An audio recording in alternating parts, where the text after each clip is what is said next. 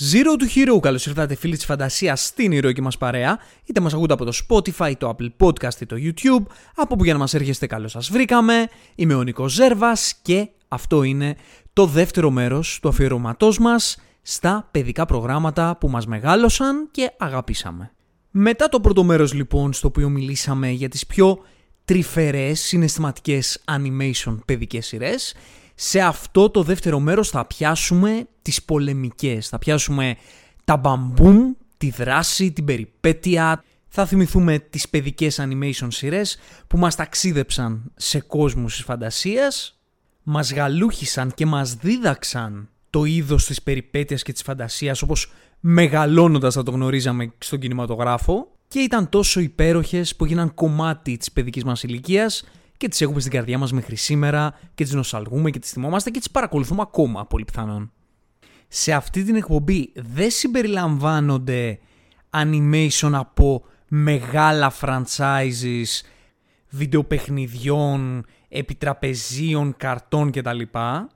Δεν συμπεριλαμβάνονται ιαπωνικά άνιμε που έχουν άπειρες σεζόν και συνεχίζονται μέχρι σήμερα και δεν συμπεριλαμβάνονται και υπερηρωικά animations που πολλά από αυτά μπορεί να συνεχίζονται μέχρι σήμερα.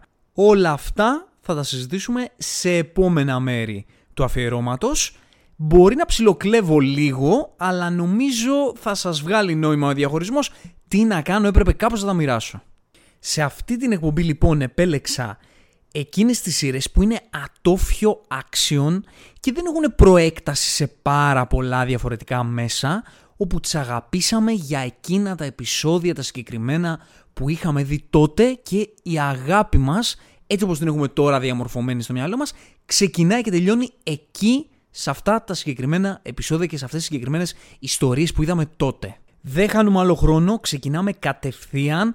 Έχω επιλέξει 10 και σε αυτή την εκπομπή δεν παίζει κανένα ρόλο η σειρά, δεν υπάρχει κάποιο είδους κατάταξη. Βέβαια, εσείς στα σχόλια μπορείτε να μας γράφετε, να βάλετε τις δικές σας κατατάξεις, τα δικά σας αγαπημένα. Τα περιμένουμε για να τα συζητήσουμε εκεί. Πάμε λοιπόν νούμερο 10. Πλόουρε Σανσίρο ή αλλιώς Τζουμαρού.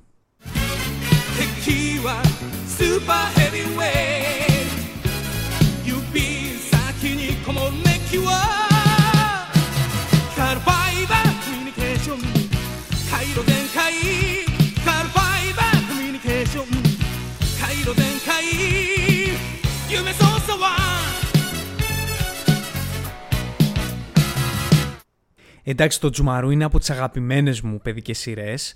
Είναι μία από τις πιο παλιές σειρές της λίστας. Είναι αρχές δεκαετίας του 80 και είναι από τις σειρές που τις ανακάλυψα σε πολύ πολύ μικρή ηλικία. Γιατί εγώ δεν είμαι από τους τόσο μεγαλύτερους, είμαι από τους λίγο μικρότερους της γενιάς του 90, οπότε σε πολύ πολύ μικρή ηλικία την πρόλαβα οριακά εκεί που παίζονταν στην ελληνική τηλεόραση και την αγάπησα τόσο πολύ όχι επειδή θυμάμαι όλο το story και όλα τα επεισόδια, δεν τα θυμάμαι ακριβώς, ούτε τα αναζήτησα για να τα δω πολύ αργότερα, όμως έχει ένα τόσο καταπληκτικό πρέμις, το οποίο ήταν αυτό ακριβώς που μιλούσε στην καρδιά ενός μικρού παιδιού, ειδικά εκείνη την εποχή. Γιατί η ιστορία του Τζουμαρού είναι ότι είναι ένα ρομποτικό τηλεκατευθυνόμενο παιχνίδι, όπου ο Σανσίρο, ο α, χειριστής του, μπαίνει σε διάφορες μάχες, σε διάφορα τουρνουά και παλεύει με το δικό του το παιχνίδι με αντίστοιχα ρομποτικά παιχνίδια αντιπάλων οι οποίοι συνήθως είναι έτσι λίγο πιο ύπουλοι, λίγο πιο λεφτάδες, έτσι tech geniuses και ο Σανσίρο είναι ένα καθημερινό παιδί πολύ μικρής ηλικίας που είναι πολύ σημαντικό στο να υπάρχει ταύτιση των μικρών παιδιών που βλέπουν τη, τη σειρά τότε. Και βέβαια πάντα παρότι αντιμετώπιζε έτσι πολύ πιο δυνατούς αντιπάλους και πολύ πιο προηγμένους τεχνολογικά με πολύ έξυπνες και ύπουλες ε, δυνάμεις, ο Σανσίρο κατάφερνε με την ε, δική του έτσι ικανότητα στον χειρισμό, αλλά και επειδή ο Τζουμαρού παρότι ήταν πιο παλιό εντός εισαγωγικών τεχνολογικό ε, κατασκεύασμα, με την ψυχή του και με την καρδιά του κατάφερνε να ε, υπερνικήσει τους αντιπάλους. Αρχικά ο Τζουμαρού ήταν πανέμορφο παιχνίδι. Ήταν πανέμορφη φιγούρα αυτή. Είναι πολύ ωραίο το ότι ήταν ντυμένος με τη στολή του τζούντο και έσκαγε έτσι στους αγώνες και έβγαζε τη στολή και μετά πολεμούσε. Ήταν όλες οι κινήσεις του, κινήσεις πολεμικών τεχνών και αυτό του έδινε έτσι μια ηρωική μορφή απέναντι στους πολύ τρομακτικούς αντιπάλους που είχαν όπλο τους στην τεχνολογία ενώ ο Τζουμαρού είχε ως όπλο του την πολεμική ικανότητα. Οπότε μπορούσες έτσι εύκολα να το ταυτίσεις, να ταυτίσεις τη γενναιότητα με τη γνώση των πολεμικών τεχνών σε αντίθεση με τη τεχνολογία που είχαν οι αντίπαλοι.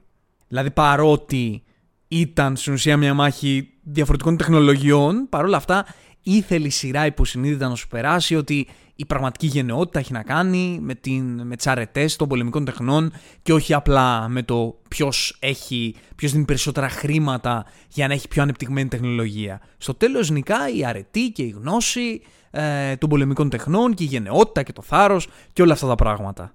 Φυσικά το δυνατό σημείο της σειράς, εκτός το ότι όπως είπαμε είναι πολύ όμορφη φιγούρα του Τζουμαρού και ήταν πολύ ωραίες οι μάχες, είναι το γεγονός ότι όλα τα παιδιά ονειρευόμασταν τότε, σε εκείνη την εποχή, ένα τέτοιο παιχνίδι σαν το Τζουμαρού. Ήταν δηλαδή όνειρο μιας μελλοντικής εποχής που τότε ήταν πολύ μακριά από την τεχνολογία του τότε, καλά και του τώρα. Δεν υπάρχουν ρομποτικές μάχες αυτή τη στιγμή με τέτοια προηγμένα ρομποτικά κατασκευάσματα σαν το Τζουμαρού και τους αντιπάλους του.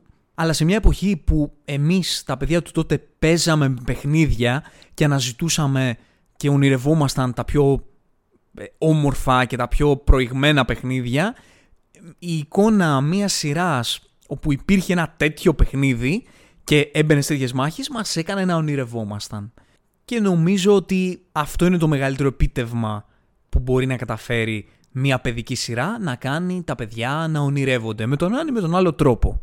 Στέκομαι σε δύο πράγματα. Το ένα το intro, το φανταστικό intro που σας έβαλα να ακούσετε και το δεύτερο, η υποκριτική δουλειά στη μεταγλώτηση του Σπύρου Πιμπίλα στο ρόλο του Σανσίρο, με αυτή την τόσο λεπτή, παιδική, τσιριχτή φωνούλα που μας μένει μέχρι σήμερα και να το πω σε αυτό το σημείο και θα, το, θα μπορούσα να το λέω σε κάθε μία από αυτές τις σειρές που αναφέρομαι, να το πω από τώρα, για να μην χρειάζεται να το επαναλαμβάνω συνέχεια, ότι για μας εκείνη την εποχή γιατί δεν ξέρω ακριβώς πώς μεγαλώνουν τα παιδιά τώρα, δεν είμαι σίγουρος, οι φωνές αυτές της ελληνικής μεταγλώτησης που μεγαλώνοντας κάποια παιδιά μπορεί να τις συνομπάρουν γιατί προτιμούν να ακούν τους original ηθοποιούς από την, ε, από την χώρα από την οποία παράγεται η σειρά. Για μας αυτές οι ελληνικές φωνές ήταν αυτές που μας συντρόφευαν, αυτές ήταν οι φωνές που έδιναν ζωή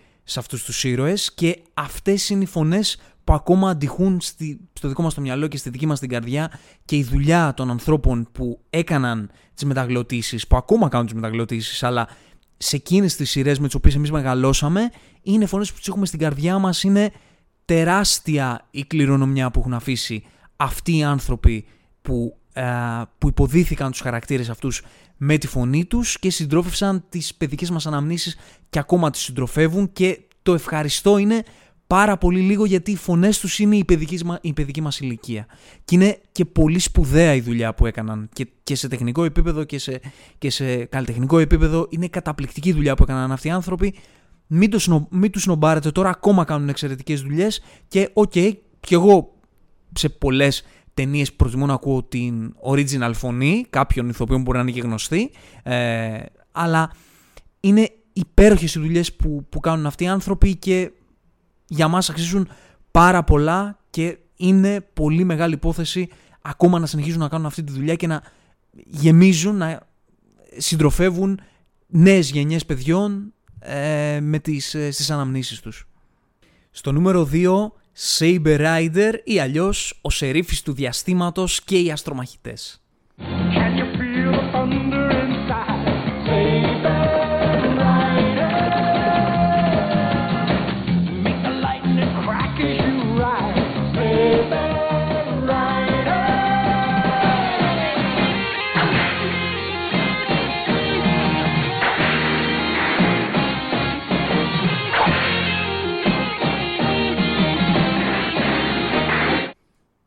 Τι κομματάρα είναι αυτή, σκληρό rock and roll, όχι αστεία, ε, κλασικό 80s, μία ακόμα σειρά των 80s που είναι η δεκαετία που είναι η χρυσή δεκαετία για το, για το παιδικό animation. Ο σερίφης του διαστήματος λοιπόν, όπως, όπως μπορείτε να καταλάβετε από το όνομά του, είναι κλασικό ατόφιο space western. Στην εκδοχή που το ξέρουμε σήμερα είναι το αμερικάνικο remake ας πούμε ενός ιαπωνικού άνιμε λίγα χρόνια πριν που είχε βγει και δεν είχε κάνει πολύ μεγάλη επιτυχία στην Ιαπωνία. Είναι αυτό το κλασικό λοιπόν space western που έχει πολύ έντονα τα στοιχεία του western στο διάστημα και μόνο από τις στολές μπορεί να πιάσει κανείς το vibe που ήταν έτσι ρομποτικές διαστημικές αλλά είχαν όλα αυτά τα στοιχεία του western, το καπέλο, το, το αστέρι, το άλογο με το, με το ξύφος και τα όπλα. Υπήρχαν πολλά σκηνικά με διάφορους πλανήτες στην έρημο, υπήρχαν ε, έτσι πολλές συγκρούσεις οι οποίες είχαν αυτό το vibe του western με βέβαια αντίστοιχα διαστημικά σκάφη που έκαναν dogfights μεταξύ τους. Εννοείται υπήρχε πιστολίδι με λέιζερ και τα λοιπά. Υπήρχαν και ατακούλες άμα αναζητήσετε κάποια επεισόδια τύπου Έλα ρε Amigo και τα λοιπά. Υπήρχε και το concept τύπου Power Rangers, δηλαδή ε, τα σκάφη μας μετατρέπονται και σε ανθρωπόμορφες ρομποτικές φιγούρες που παλεύουν τους πιο ενισχυμένους εχθρούς. Ήταν όλα μέσα. Και το story ήταν ωραίο, είχε suspense, είχε drama, είχε καλό γράψιμο όπως πολλές από τις σειρές της εποχής. Ήταν μία από αυτές τις σειρές τις πολύ απολαυστικές, πολύ cool, πολύ coolness και εννοείται στο κομμάτι του, του fantasy και του space ήταν όπως και πολλές από τις σειρές που θα δούμε και παρακάτω εκείνης περίοδου, επηρεασμένες και από το Star Wars, στο κομμάτι του Space Western αλλά και γενικότερα του Fantasy. Δυνατό σημείο της σειράς, ο τρόπος βέβαια που δένει, πάλι θα το ξαναπώ, την κουλτούρα του western, το πιστολίδι και το ξύφος και τις μάχες σώμα με σώμα και τα σαλούν και την αργό τη συγκεκριμένη και όλο αυτό το στυλιζάρισμα με το τεχνολογικό στοιχείο στο διάστημα και η μίξη είναι πάρα πολύ ωραία, πάρα πολύ cool σε όλες τις μάχες με τη λογική των 80's φυσικά και με αυτή την αισθητική και το αποτέλεσμα ήταν πάρα πολύ απολαυστικό. Αν αναζητήσετε επεισόδια σήμερα πιστέψτε με μια χαρά βλέπετε. Νούμερο 3. Brave Star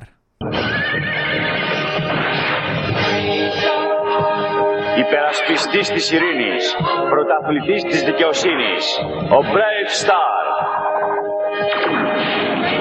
Μάτια γερακιού, αυτιά λύκου, Brave Star.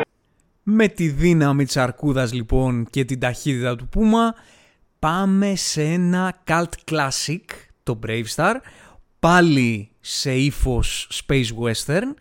Αυτή τη φορά έχουμε πολύ μπαντασιλίκι, πολύ μπαντασιλίκι, πολύ ωραίο σχέδιο, πάρα πολύ συναρπαστική σκηνοθεσία, πολύ ωραίες ιδέες και εδώ έχουμε το western και έναν σερίφι ουσιαστικά που διώκει το κακό μαζί με τον σύντροφό του, το μηχανικό του ρομπότ το οποίο έχει μια καραμπινάρα τεράστια και είναι φόβος και τρόμος. Και γενικά το δίδυμο Brave Star με τον 3030 το, το άλογο του είναι έτσι ένα πιο πειραγμένο δίδυμο Looky Look Dolly.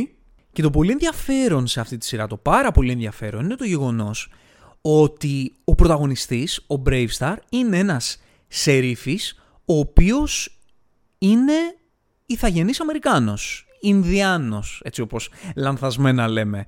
Και είναι πάρα πολύ ενδιαφέρον γιατί τότε, δεκαετία του 80 και αυτό το, το animation, αμερικάνικο, αμυγός αμερικάνικο, ε, αποφάσισε να προβάλλει τόσο πολύ την κουλτούρα αυτή των ηθαγενών Αμερικανών, γιατί δεν είναι απλά το χρώμα του και η καταγωγή του πρωταγωνιστή. Υπάρχει πολύ έντονη η κουλτούρα αυτή μέσα στο, μέσα στο animation και μάλιστα βάζοντας αυτούς τους χαρακτήρες ως ε, authority figures, δηλαδή ήταν χαρακτήρες οι οποίοι ήταν οι διοικητές εκείνου της ασφάλειας του, του τόπου αυτού, του νέου Τέξας, έτσι όπως αναφέρεται. Και μιλάμε για δεκαετία 80, έτσι επαναλαμβάνω. Αν υπήρχε μια τέτοια επιλογή σήμερα, πολλά θα λεγόντουσαν για περιπολιτικής ορθότητας.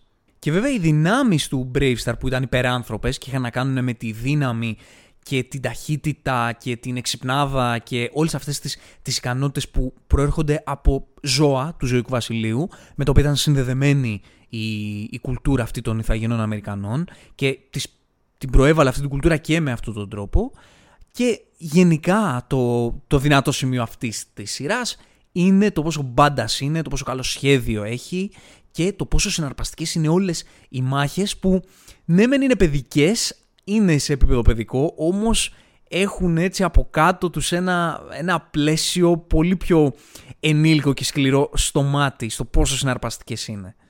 Νούμερο 4. He-Man and the Masters of the Universe. Με τη δύναμη του Grayskull. Απέκτησα τη δύναμη!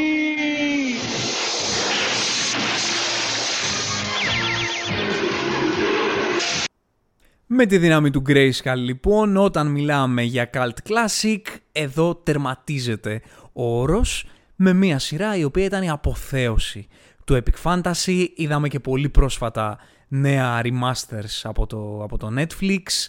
Ο He-Man, ο οποίος ήταν αυτός ο πρίγκιπας, ο οποίος απέκτησε αυτή την υπεράνθρωπη δύναμη, ο οποίος ήταν, είχε αυτή την κρυφή ταυτότητα, δεν τον καταλάβαιναν, είχε αυτό το υπέροχο, πολύ γλυκό καλτ καρέ μαλάκι.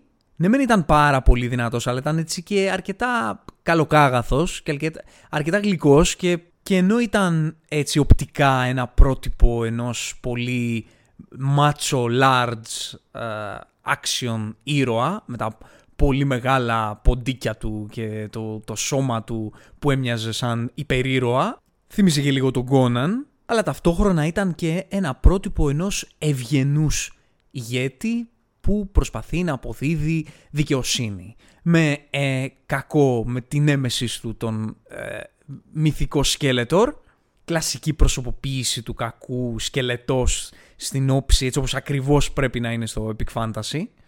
Δεν ήμουν προσωπικά πολύ μεγάλος φαν της συγκεκριμένης σειράς, αλλά το Universe είχε πάρα πολύ ενδιαφέρον. Νομίζω ότι ήταν διδακτική σειρά στο κομμάτι του Epic Fantasy και στη, στη δύναμη που έχουν αυτές οι ιστορίες και τις αρχές που έχουν. Αλλά γενικότερα το ε, universe το συγκεκριμένο έχει ενδιαφέρον, γι' αυτό και υπήρχε και ζουμί για να γίνουν ε, τα adaptations της σύγχρονης εποχής. Και εντάξει, είναι cult classic, δηλαδή όταν βλέπεις το he με αυτό το outfit, το, του ε, ευγενούς barbarian και με αυτό το μαλάκι και εννοείται με αυτή την υπέρτατη ξυφάρα, είναι μία εικόνα που σημαίνει στο μυαλό χαράσετε, δεν φεύγει ποτέ. Νούμερο 5. G.I. Joe. Wherever there's trouble, G.I. Joe is there. G.I. Joe, American hero. G.I. Joe is there.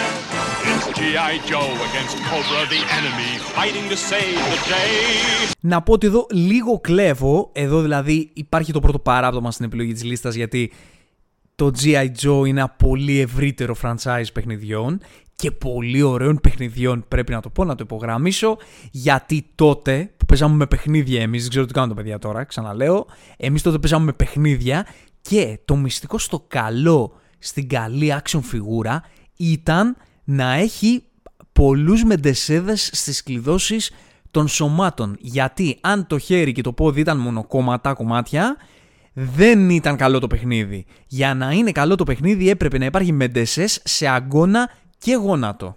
Και οι φιγούρες G.I. Joe ήταν ακριβώς τέτοιες και βέβαια έτσι όπως ήταν πολύ συναρπαστικές αυτές οι παιδικές action φιγούρες G.I. Joe ήταν και το animation το οποίο ήταν πόλεμος. Ήταν πολύ πόλεμος. Φυσικά κανείς δεν πέθαινε, κανείς δεν πληγωνόταν και είναι και ένα από αυτά τα διαχρονικά αστεία της pop κουλτούρας ότι στο G.I. Joe πυροβολιόντουσαν όλη την ώρα αλλά ήταν όλοι τόσο άστοχοι και ποτέ κανείς δεν πάθαινε τίποτα. Αλλά για εμάς τα μικρά παιδιά που γουστάραμε τη φάση πόλεμος και όλα μας τα παιχνίδια και στο, στο προάβλιο του σχολείου και στα πάρκα και οπουδήποτε γύριζε γύρω από το κόνσεπτ του πολέμου το G.I. Joe ήταν η animation σειρά η οποία έπαιρνε όλα τα στρατιωτικό cool πράγματα τα πολεμικά και τα μετέφερε σε μια παιδική σειρά με τους καλούς να αντιμετωπίζουν την, την τρομοκρατική ομάδα των Κόμπρα που κι αυτοί ήταν έτσι πολύ σατανικές φιγούρες κακών και βέβαια εντάξει εντελώς αμερικανιά οι, οι προστάτες του σύμπαντος με την κωδική ονομασία G.I. Joe. Προφανώς υπήρχε έτσι το κόνσεπτ σε αυτή την ιστορία να αναδείξει τις αμερικάνικες στρατιωτικές δυνάμεις, προφανώς, αλλά το έκανε με cool τρόπο. Τι να κάνουμε, οπότε γουστάραμε κι εμείς. Δυνατό σημείο της σειράς, όλο το πολεμικό κομμάτι. Υπήρχαν ρουκέτες, υπήρχαν δυναμίτες, υπήρχε πιστολίδι, υπήρχαν ελικόπτερα που ε, έστελναν πυραύλους το ένα στο άλλο, αεροπλάνα, αλεξίπτωτα, ε, μάχες σώμα με σώμα, υπήρχαν τα πάντα. Ό,τι πολεμικό, ό,τι cool πολεμικό εργαλείο και μέθοδος υπήρχε σε αυτή τη σειρά και για εμάς που γουστάραμε το κόνσεπτ πόλεμος τότε σαν μικρά παιδιά ήταν η αποθέωση αυτού του πράγματος. Στη σύγχρονη πιο εντός πάρα πολλών εισαγωγικών ρεαλιστική εκδοχή του. Νούμερο 6. Lucky Luke. Bad guy run for cover when he rides town. Doesn't give a shoot, he can ride, he'll shoot, he's the fastest gun around. Boom, boom. Bang, bang,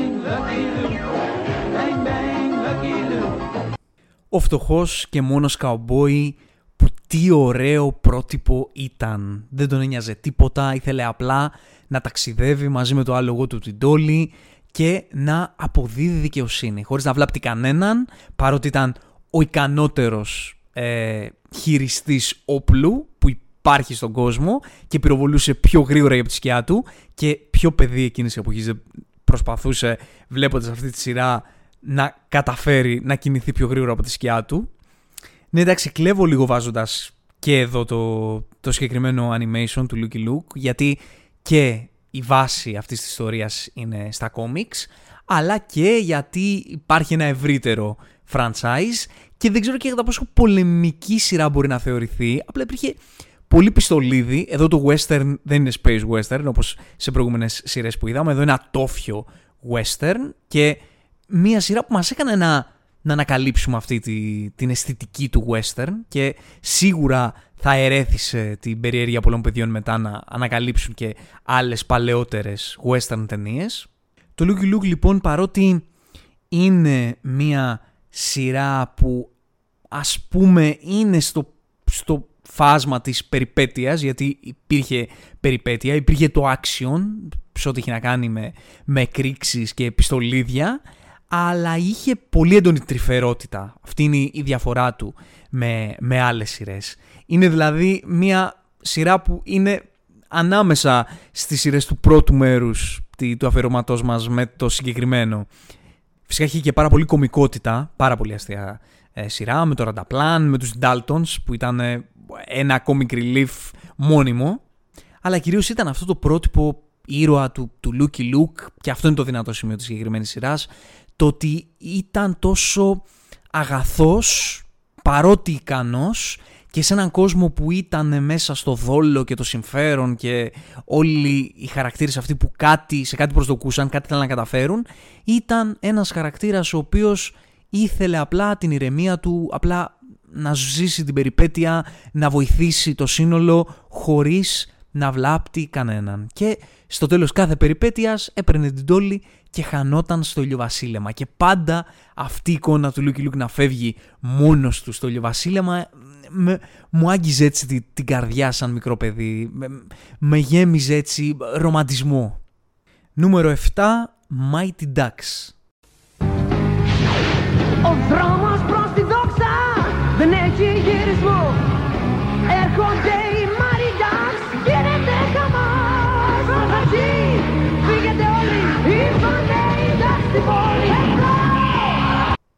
εδώ πάμε σε κάτι πολύ διαφορετικό και για πρώτη φορά μετά από όλες αυτές τις σειρές που όλες όσες αναφέραμε είναι της δεκαετίας του 80 εδώ πάμε για πρώτη φορά σε μια σειρά της δεκαετίας του 90 μια σειρά της Disney που παρότι είναι εμπνευσμένη από τη σειρά ταινιών τους Mighty Ducks αυτή την παιδική ομάδα hockey παρόλα αυτά δεν έχει απολύτως καμία σχέση.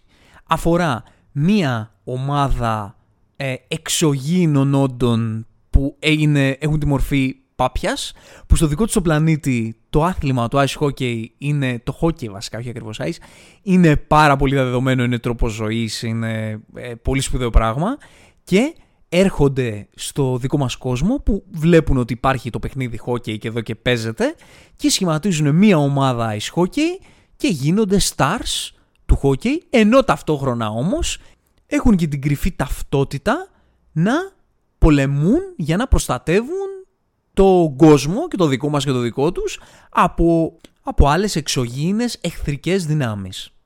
Λοιπόν η σειρά αυτή είναι ασύλληπτα cool, ασύλληπτα cool.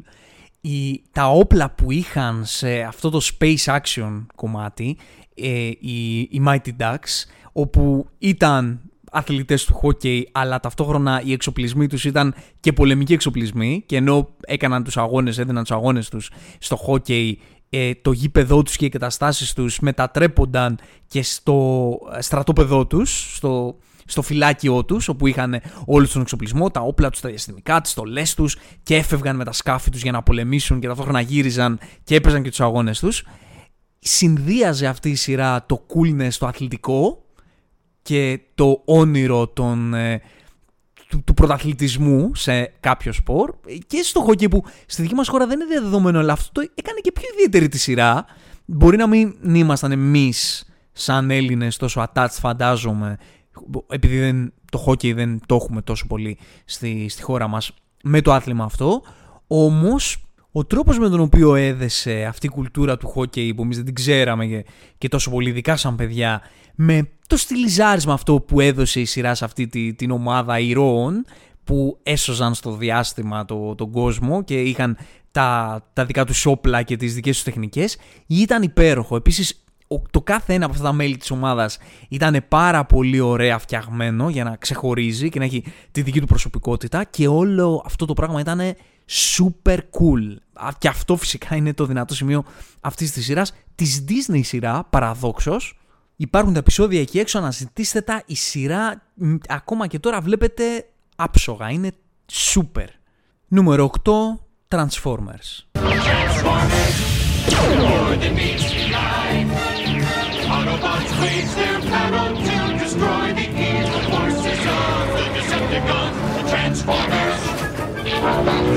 Θα πείτε ότι κλέβω και εδώ, αλλά να σας πω κάτι. Ναι, μπορεί οι Transformers, τα Transformers να είναι ένα πολύ ευρύτερο franchise με πάρα πολλές live action ταινίες, με ε, πάρα πολλά παιχνίδια και έξω βιντεοπαιχνίδια, τα πάντα, πολύ μεγάλο franchise, όμως για εμάς εκείνης, τα παιδιά εκείνης της γενιάς, αυτή η σειρά ήταν τα Transformers και τίποτα άλλο. Εντάξει, ναι, ήταν και τα παιχνίδια τα οποία ήταν πανέξυπνα, ήταν μια τέλεια ιδέα, ήταν ένα παιχνίδι σε δύο παιχνίδια και αυτό το premise ήταν που έκανε τόσο ιδιαίτερη και τόσο ε, απολαυστική αυτή τη σειρά ότι ήταν αυτά τα εξωγήινα ρομποτικά όντα τα οποία μετατρεπόντουσαν από ανθρωπόμορφα ρομπότ σε οχήματα. Και εκεί που, και εκεί που σάρωναν τους δρόμους σαν ε, κάποιο μεγάλο φορτηγό ή σαν ένα αυτοκίνητο κούρσας ή σε στα σύννεφα σαν ένα αεροπλάνο μετατρεπόντουσαν και σε ρομπότ που πολεμούσαν τους Decepticons, τους αντίστοιχους εξωγήινους κακούς που θέλουν να καταλάβουν τον κόσμο και οι μάχες τους έμεναν στην ιστορία. Εντάξει δεν έχω να πω πολλά για τα Transformers, όλοι τα ξέρετε. Θα πρέπει να πω ότι εκείνη η σειρά ήταν πάρα πολύ απολαυστική σε action επίπεδο, ήταν λες και ήταν πανέξυπνα σχεδιασμένη για να περιλαμβάνει όλα αυτά τα μπιχλιμπίδια που γουστάρουν να παίζουν τα παιδιά από το φορτηγάκι στο αεροπλάνο, από το αυτοκίνητο και ταυτόχρονα ρομπότ εξωγήνα που παλεύουν μεταξύ τους και πυροβολιούνται και πετάνε ρουκέτες και παίζουν μπουνιές. Ήταν όλο ένα τέλειο πράγμα. Ήταν μια πανέξυπνη ιδέα για παιδικό και όχι ακριβώς παιδικό και, και τώρα βλέπετε full για animation, για action, fantasy animation και γι' αυτό το λόγο ήταν και μονόδρομος να μετατραπεί αυτό το franchise σε μεγάλες παραγωγές του Hollywood live action. Εντάξει, κάποιες πήγαινε καλύτερα, κάποιες πήγαιναν λίγο χειρότερα, αλλά υπάρχει όμως στο, στο universe αυτό το Transformers πολύ υλικό για να κάνεις πάρα πολλά πράγματα και πάρα πολύ ενδιαφέροντα πράγματα. Το TEM στο animation φαντασίας Τα, τα Transformers δεν το συζητώ, μία από τις πιο ιστορικές σειρές και καθόλου άδικα. Στο νούμερο 9, Teenage Mutant Ninja Turtles ή αλλιώς Χέλωνο-Νιντζάκια.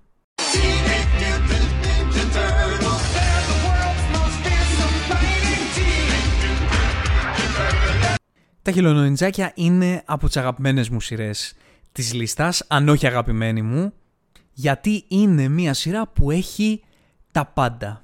Έχει πολύ ωραίο action, έχει πολεμικές τέχνες, έχει τρυφερότητα, έχει το θέμα της οικογένειας, έχει συγκίνηση.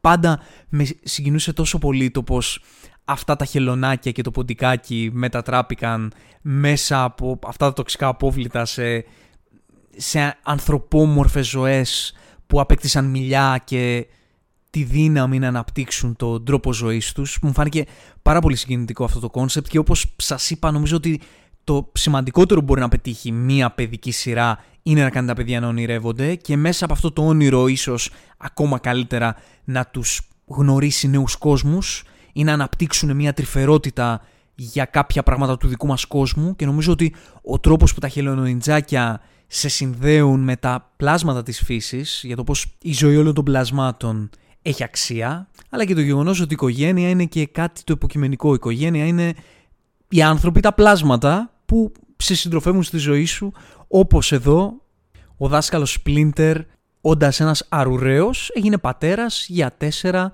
μικρά χελονάκια και τους δίδαξε τις πολεμικές τέχνες που διάβασε από ένα βιβλίο το οποίο έπεσε από κάποιον άνθρωπο στον υπόνομο. Και είναι και τραγική φιγούρα ο, ο Splinter και με τον τρόπο με τον οποίο μεγάλωνε τα, τα χελονιτζάκια και ο τρόπος με, με τον οποίο τα χελονιτζάκια ήθελαν να βγουν στον κόσμο και εκείνος δεν τα άφηνε. Πολύ ωραίες συνδέσεις στη σχέση που έχουν μεταξύ τους και παρότι σαν μια παιδική σειρά δεν στο χτύπαγε αυτό, δεν σου έβγαζε πολύ το, το δραματικό κομμάτι, ήταν τέτοιο το, το συναισθηματικό άγγιγμα σε όλα αυτά που στα περνούσε χωρίς να στα, να στα χτυπάει και στη μούρη. Το δυνατό σημείο βέβαια της σειράς είναι ότι τα χελονιτζάκια αυτά τα λατρεύεις. Θες να είσαι μέρος της παρέας τους. Ο Λεωνάρντο, ο Μικελάντζελο, ο Ντονατέλο, ο Ραφαέλ. Όταν ήμασταν μικροί όλοι πέσαμε τα χελονιτζάκια και ο καθένας διάλεγε ποιος από όλους θα είναι που έχουν και ένα διαφορετικό όπλο πολεμικής τέχνης και διαφορετικό στυλ ο καθένας και όλοι μαζί είναι τέσσερα αγαπημένα αδέρφια που περνάνε καλά και βοηθούν στο να πολεμάνε τον κακό Στρέντερ. Λατρεμένα χελονονιτζάκια, κάποιες από τις μεταγενέστερες δουλειές και μεταφορές και live action και animation είναι αρκετά πετυχημένες, κάποιες καθόλου. Το animation όμως αυτό το 80's είναι η ψυχή αυτής της ιστορίας που θα την έχουμε για πάντα στην καρδιά μας. Νούμερο 10. Thundercats.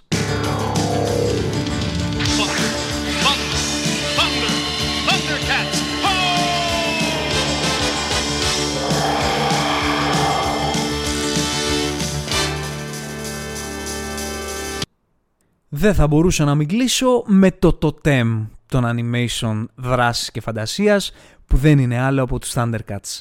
Νομίζω είναι η σειρά που έχει γράψει περισσότερο στις καρδιές μας, στις καρδιές, στις παιδικές καρδιές εκείνης της εποχής, για πολλούς λόγους, παρότι τα 80's ήταν μια δεκαετία που από όλες αυτές τις σειρές που είπαμε και πολλές ακόμα άλλες έχουν βγάλει καταπληκτικές animation σειρές δράσεις, παρόλα αυτά νομίζω ότι το Thundercats είναι ένα βήμα μπροστά από όλα για πάρα πολλούς λόγους.